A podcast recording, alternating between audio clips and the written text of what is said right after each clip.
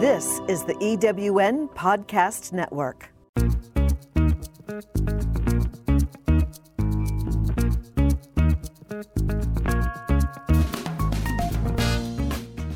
Welcome to Late Boomers, our podcast guide to creating your third act with style, power, and impact. Hi, I'm Kathy Worthington. And I'm Mary Elkins. Join us as we bring you conversations with successful entrepreneurs, entertainers, and people with vision who are making a difference in the world. Everyone has a story, and we'll take you along for the ride on each interview, recounting the journey our guests have taken to get where they are, inspiring you to create your own path to success. Let's get started.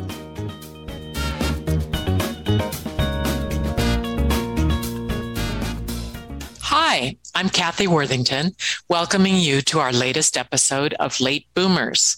Today, we're featuring a special guest, novelist Marie Jones, who has published her first book this year entitled Those We Trust. And I'm Mary Elkins. Marie has been receiving many 5-star reviews on her new book. And is it ever a page turner? Welcome, Marie. Thank you very much for having me. Thank you for being here. Yep. And we'd love to hear about how you found yourself in this career. Can you tell us a little bit about your upbringing and education and how you have balanced raising a family now with having your writing career? Absolutely. That would be great. So I'm obviously in England, as you can tell from the accent.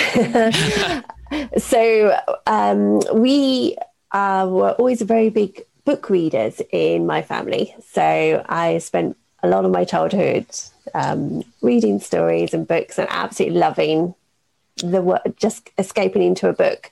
And I started writing my own stories as well when I was a child.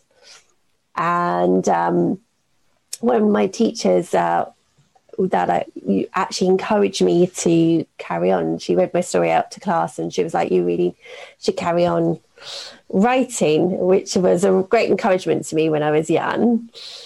And I then spent some time studying creative writing. So I did it at college and just wanted to keep honing my skills. I did it at night school as well, working with other writers. And then I did put it a bit on the back burner for quite a long time. Got married, had children. It's obviously when your children are very young, it's very hard to balance writing and pursuing your dreams. But as they got a bit older, I've been able to spend more time going back to writing. That's when I started writing Those We Trust, about 2 or 3 years ago, really. Wow. So you're covered it a bit, but any particular happening that inspired you to become a writer or a particular book that you read as a child? Yes, I really loved Little Women. I thought that was a book that and Black Beauty were two books that were quite defining books for me in my childhood. And then when I was a young teenager, I read one of Barbara Taylor Bradford's books, A Woman of Substance. And as part of my English GCSE, we needed to write a biography on an author. So I actually contacted her and she wrote back to me personally. And I remember the excitement and how much she inspired me to then kind of pursue writing as well, because it meant so much to me at that age that she personally wrote to me and gave me lots of information about her life and shared some writing tips with me as well. So beautiful. Maybe a young girl will reach out to you at some point. Yeah, I would love that. Just to encourage the next generation of writers is so important. And what or who has been your greatest influence? I would say my mum has been really great. She's encouraged me every step of the way to be a writer. And my family really generally. And I think within yourself, you have to find that inspiration. So, and that determination. I think as a writer, you face many sort of you will face rejection, you will face people saying it's not for me, this book, or have maybe rewrite it, re-editing it. I think you also then as a writer, you have to just learn to take that, all that feedback on and be inspired to keep going and to not give up on your dream, really, to have that book published. Good advice. Where did you get the idea for this book? And I understand it's going to be a series. And where do your ideas come from? So a lot of it comes from where I'm actually being in a location. So this book is set in Scotland, in Inverness in the Highlands. It's somewhere that I fell in love with as a country. As soon as I visited it, and I know that, Mary, you've been there as well, haven't you? It's a very, I have too. I love it. Have you? Oh, I mean, yes. It's stunning, but it's also got, when I was there, I just felt like I could see this kind of air of mystery around a story, which is what is in this story. So I could see my characters there. And I liked the idea of bringing in sort of a crime thriller romance in quite a raw, beautiful landscape. I know exactly what you mean. I was in Inverness, and I was also in Skye, and the landscape and the sky, the actual sky above, are vast there. Yes, yeah. I could see them. I could see my character Sophia standing on top of the mountain. I've actually climbed a Monroe Mountain myself, so I was able to use that as my kind of inspiration in the story. And I just could feel, I think for me, it's always location photography starts my ideas. And from there, I quite often just hear speech in my head of what my characters could be saying in a certain point in the story. Oh, while you're standing in the space? Yeah. So you kind of like come to life a bit, really. And then you come from there, once you're home, you kind of start to put together, like I quite often know the beginning and the end, like a very strong know how I want my story to go.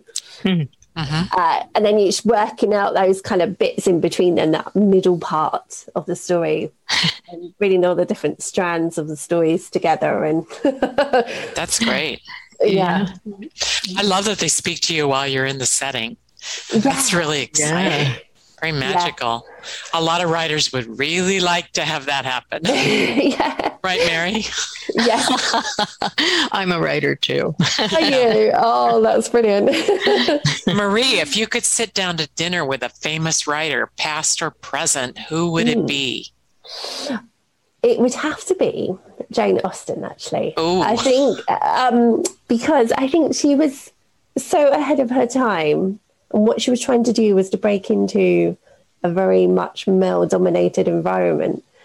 And she is like, everybody knows Jane Austen. Like, even if maybe at the time she didn't know what impact she would have on the literary world. Like, I would love to just be able to sit down with her now and just like find out what inspired her to keep going, what, in a very difficult environment for her to write in, and could she imagine what her stories would become like? They're still made now, into like and multiple movies.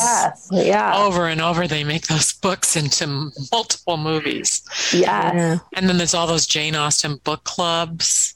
Yes. I mean, wouldn't she be shocked by that? All the people that just get together and read her books over and over. I know. Can you imagine, like, as a writer? I mean, that's no greater accolade than that, is there? To I've actually been to Bath as well, which is obviously where she lived for a while. I have too. Yes, I have too. Love it. I have linens from Bath. Oh, have you? Beautifully embroidered, very translucent linens. That's a hard thing to say. You mentioned your mother, but have you had any other mentors, and did they find you or did you find them? I've had a few really good, I've got a couple of writer friends who have helped me along the way a lot and have read drafts for me, early drafts, just to help give me feedback, which has been really good. And I also I'm part of Stage 32, which is more screenwriting, but I've been having a lot of help through them as well. They've been helping me because I'm looking to, it's just going out at the moment to producers as adapting it into a TV series. Mm-hmm. So they've been working with me in a lot. And I think as a writer, you need all the sort of mentor and help that you can take, really, because it's really helpful. That's exciting. Was it a group that you joined before you started writing the book, or when you began writing, or people that you found along the way? Just people I found along the way. So I'm what I would like to actually, I would love to be part of a writing group. So that is one thing I would like to do. Or I'm also looking to form my own little kind of group of readers for me as well, especially for the next book. I would like to have them read advance copies so they can also help me. Yes, because they can do the reviews for you. And they can do reviews, which is always You have a lot of reviews up online right now, though. Yeah. Yes, I've been really fortunate, actually, how many reviews I've been put up, because obviously it's so important as a writer. There's no greater gift you can give a writer than to leave a review once if you've enjoyed the book, really. So that's right. True. So, yeah. Right. And I just finished reading your book, Those We Trust. And did you infuse your main character, Sophia, with a lot of yourself? I think there's definitely parts of her in me. I can remember 10 years ago not having the confidence that I have now. So I think Sophia obviously is a character. She goes through quite a big character arc in the story and will continue to do so in the next one. But I think we can also relate to how we can be influenced by other people around us without standing up for yourself more. And I think certainly that could definitely have been me a few years ago, just having to learn to have confidence in myself and what I can do. And I think as women, we can be quite self-critical of ourselves, and it's really, if you know what I mean. And I think it's really important as women that we to learn to be happy in our own skin. And I think for Sophia, she has a long journey to go in that, because she's been hurt and used. So I think we can also, hopefully a lot of people can relate to her as a character. I did see people in your reviews mentioning how much they related to her character. So she is being a voice for some young women. Yes. Yeah, I hope so. I tried to make a character that's more real. I mean, she doesn't always get it right. She doesn't always stand up for herself like she should, but she's learning throughout the story that she's more than what she thinks she is. I know, and she misinterprets a lot of what's going on around her. I'm like, wait, wake up. That's not what he said. But like we all do, though. And you covered a little bit of this, but where did the inspiration for setting the book in the Scottish Highlands come from? I think it's just from the first moment I went there.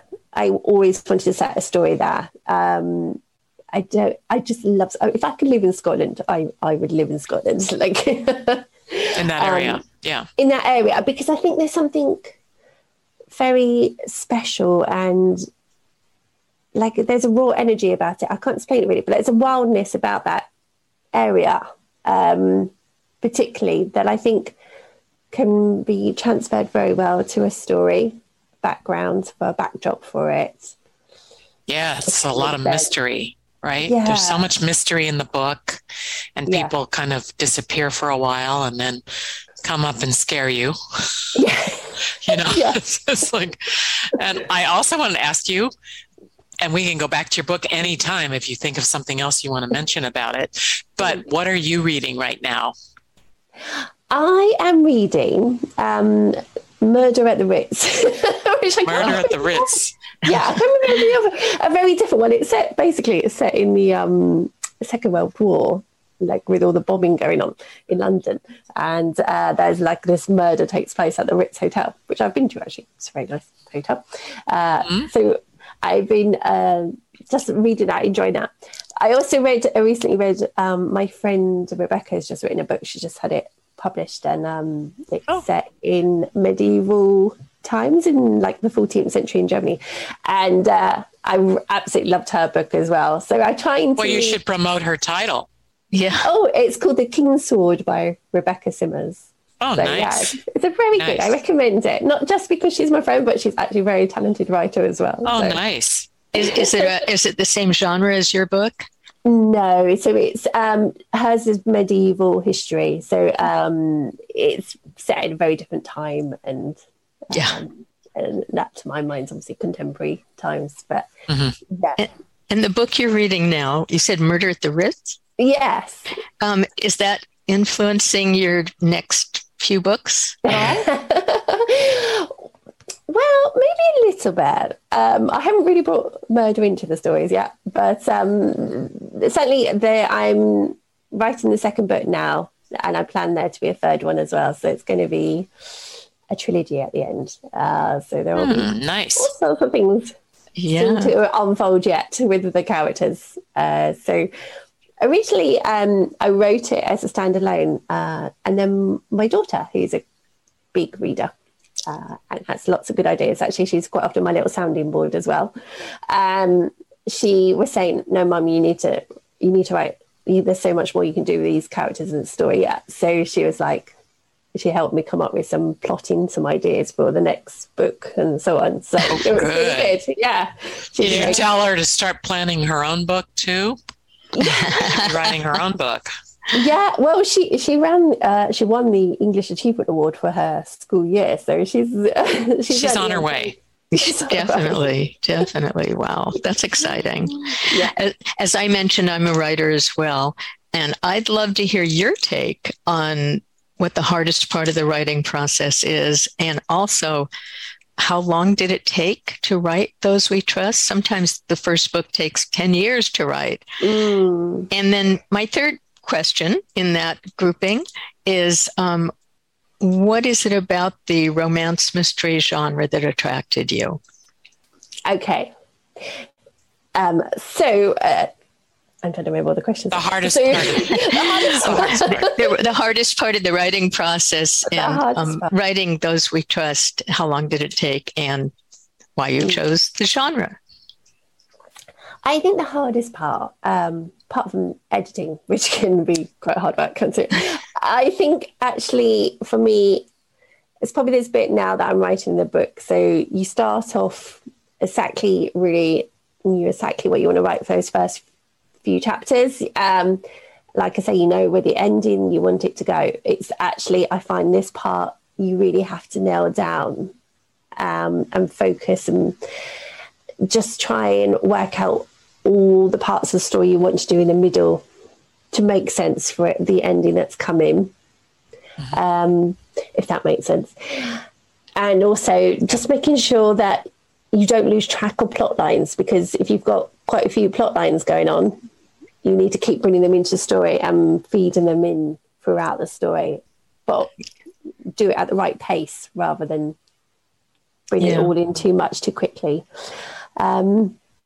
And then I think also when you then sort of querying, you have to develop quite a tough skin, because you do have a lot of people reject you. You will along the way. They will just say it's not for you, or, you know, well, and you think, why is it not for you? If it's well written, why is it not for you? But you have to just keep going and not give up, would be my kind of tip if anyone here is looking to get a book published, or because... It is very easy. You could just think, oh, I'm obviously not going to get this published. I'm just going to put it to one side. But you have to just think, no, I'm going to keep trying and keep improving it and keep rewriting it until you've got it to the best that you can. And then just keep looking, researching, approaching agents and publishers until you find the one that's right for you. And I think as a writer, you think, oh, I've written a book, it's great. But actually the hardest part then is coming up, which is... Did it take a long time to actually, from the beginning to the end, to put it together? Yeah, I think, so I know you're asking how long it took me to write. That took me about 2 years to write. I'm going to hopefully write it a bit quicker, the second one. And then probably another, at least a year, if not more, of... rating and writing and querying publishers and that. So yeah, and finding a publisher and yeah. Did you get an agent? No, I've I don't have an agent at the moment. It might be something that I would look into in the future, but at the moment I feel I'm like, you know, I've got a good publisher and good. Yeah, so it does require you to do a lot of obviously promoting. You have to do a lot of your own self PR for your book and a lot of social media. It's a lot of social media. Yes, definitely. You can't not be on social media if you're a writer. You have to be on that, really. Yeah. And it's kind of a different part of your brain, right? It definitely is. Yes.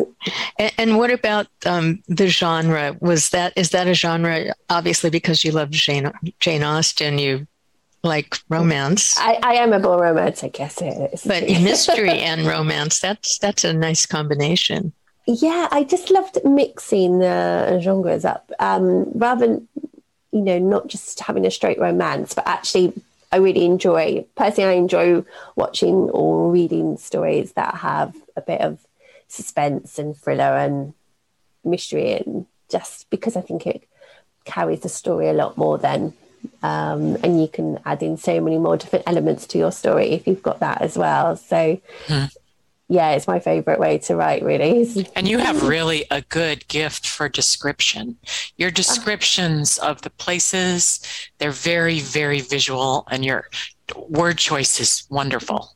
Thank you. Loved your descriptions. Thank you.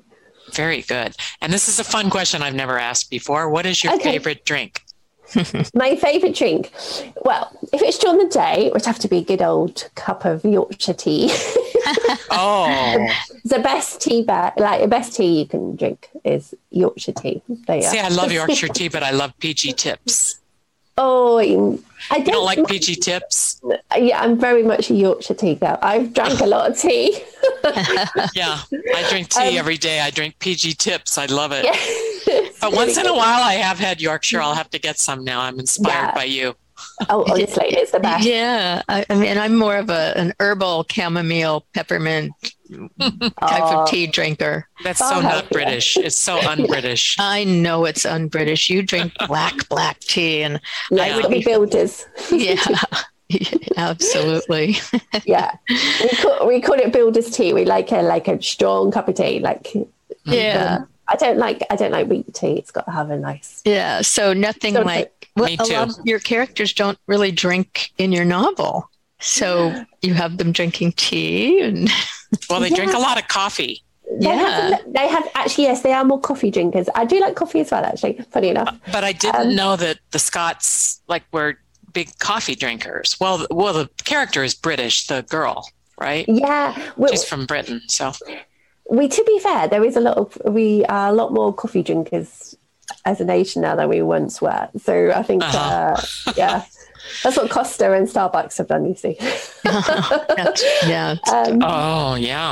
yeah, I have to say, if it was evening, if I was having a drink in the evening, I'm quite like my gin, I have to say. I do like good.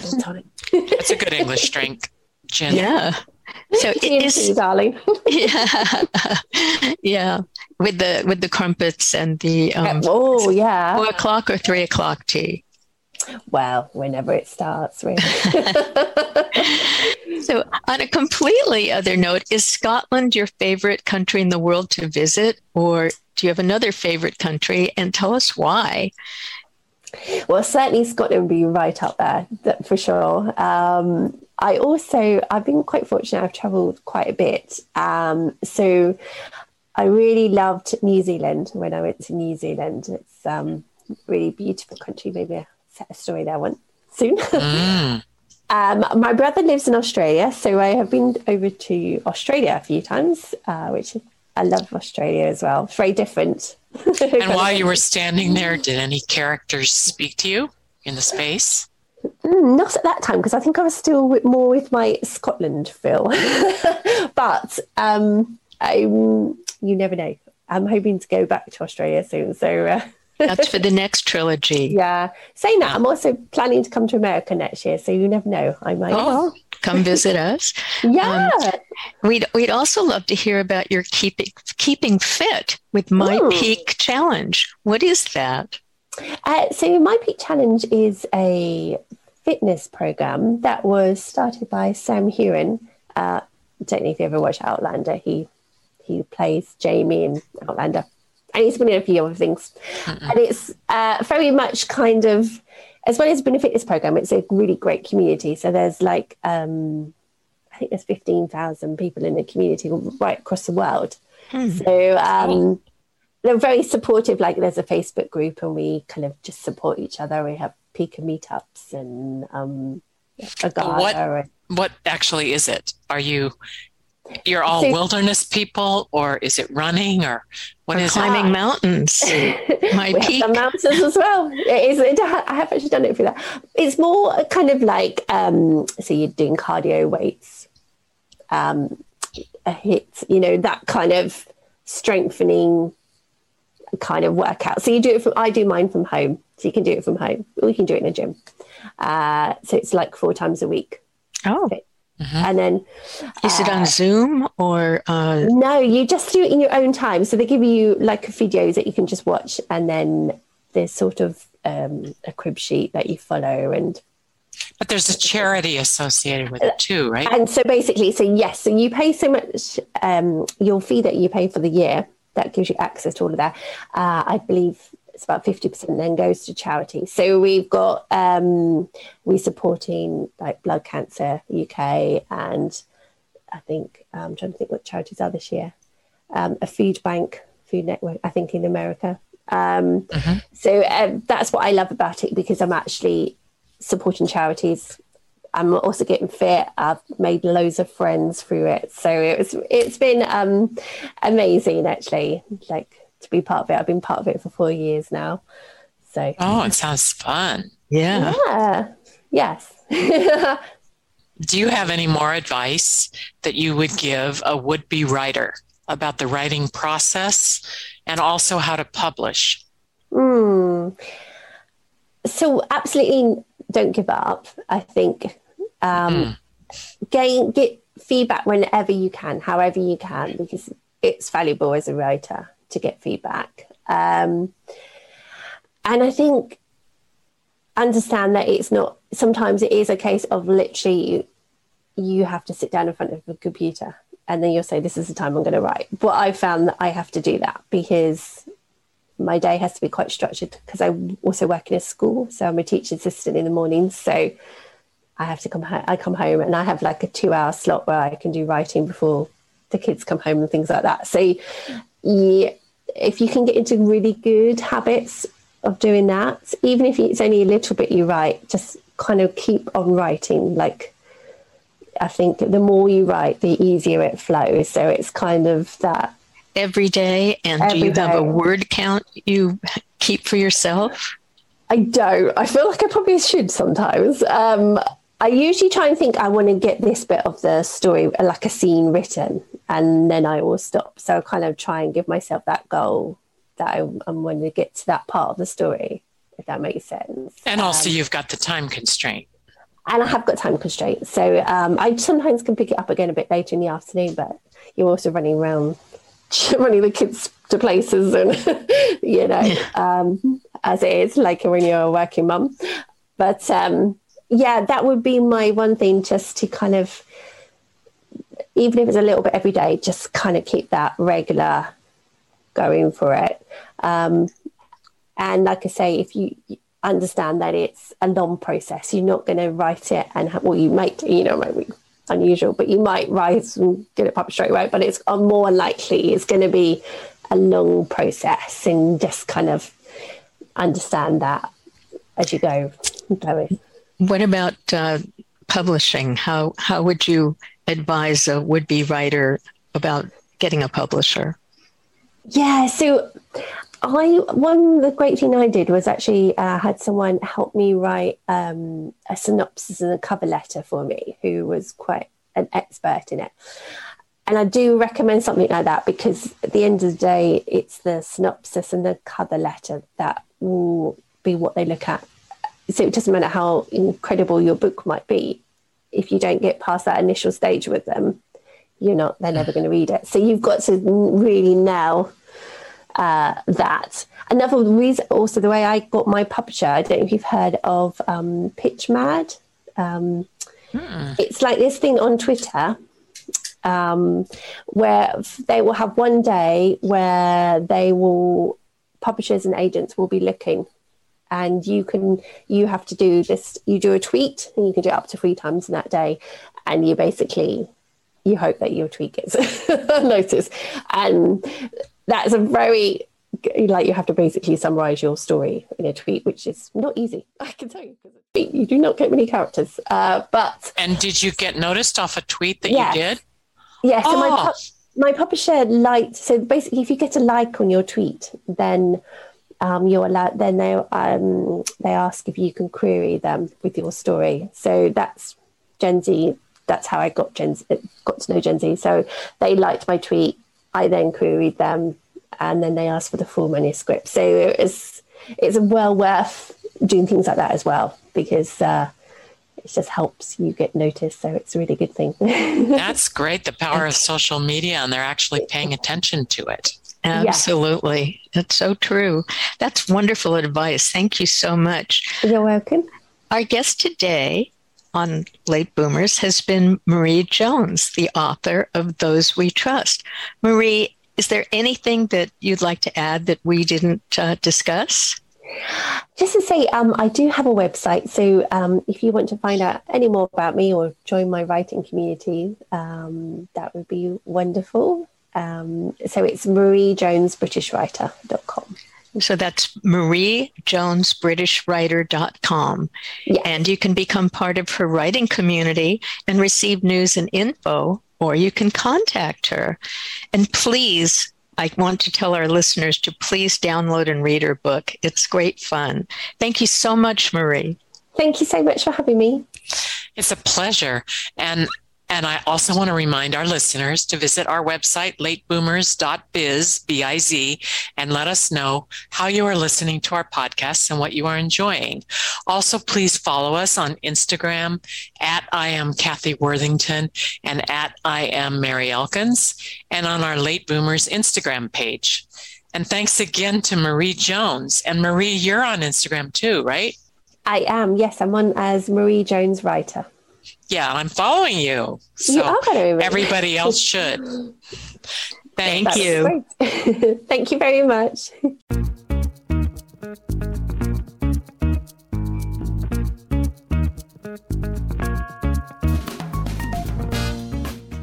Thank you for joining us on Late Boomers, the podcast that is your guide to creating a third act with style, power, and impact. Please visit our website and get in touch with us at lateboomers.biz. If you would like to listen to or download other episodes of Late Boomers, go to EWNpodcastnetwork.com. This podcast is also available on Spotify, Apple Podcast, and most other major podcast sites. We hope you make use of the wisdom you've gained here, and that you enjoy a successful third act with your own style, power, and impact.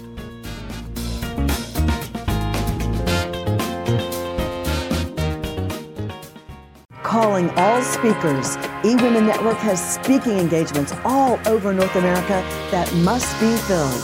Are you a gifted messenger, author, expert, or successful entrepreneur that can help women entrepreneurs grow their businesses? Our mission is to help 1 million fulfilled women each achieve $1 million in annual revenue. If you're a speaker that can help women prosper, go to eWomenNetwork.com and sign up as a pro member of our Speakers Network. That's eWomenNetwork.com. Have you ever asked yourself this question? Why is it so hard to make a buck? I know I have. Hi, I'm Sandra Yancey, founder and CEO of eWomen Network. What I have discovered after going from the brink of bankruptcy to running a multi-million-dollar award-winning business is this. You can't build a million-dollar dream hanging around minimum wage mindsets. My mission is 1 million women entrepreneurs generating $1 million in annual revenue. So here's what I've done. I've created the mother of all entrepreneur success programs that you can access online on your time. It's called Monetize Me Now. It's a 7-module online course that is 100% my success formula, covering mindset, mission, management, motivation, marketing, and measure. Come on, take my hand and I'll show you the way to learn to earn flowing revenue for your business. Visit MonetizeMeNow.com for details.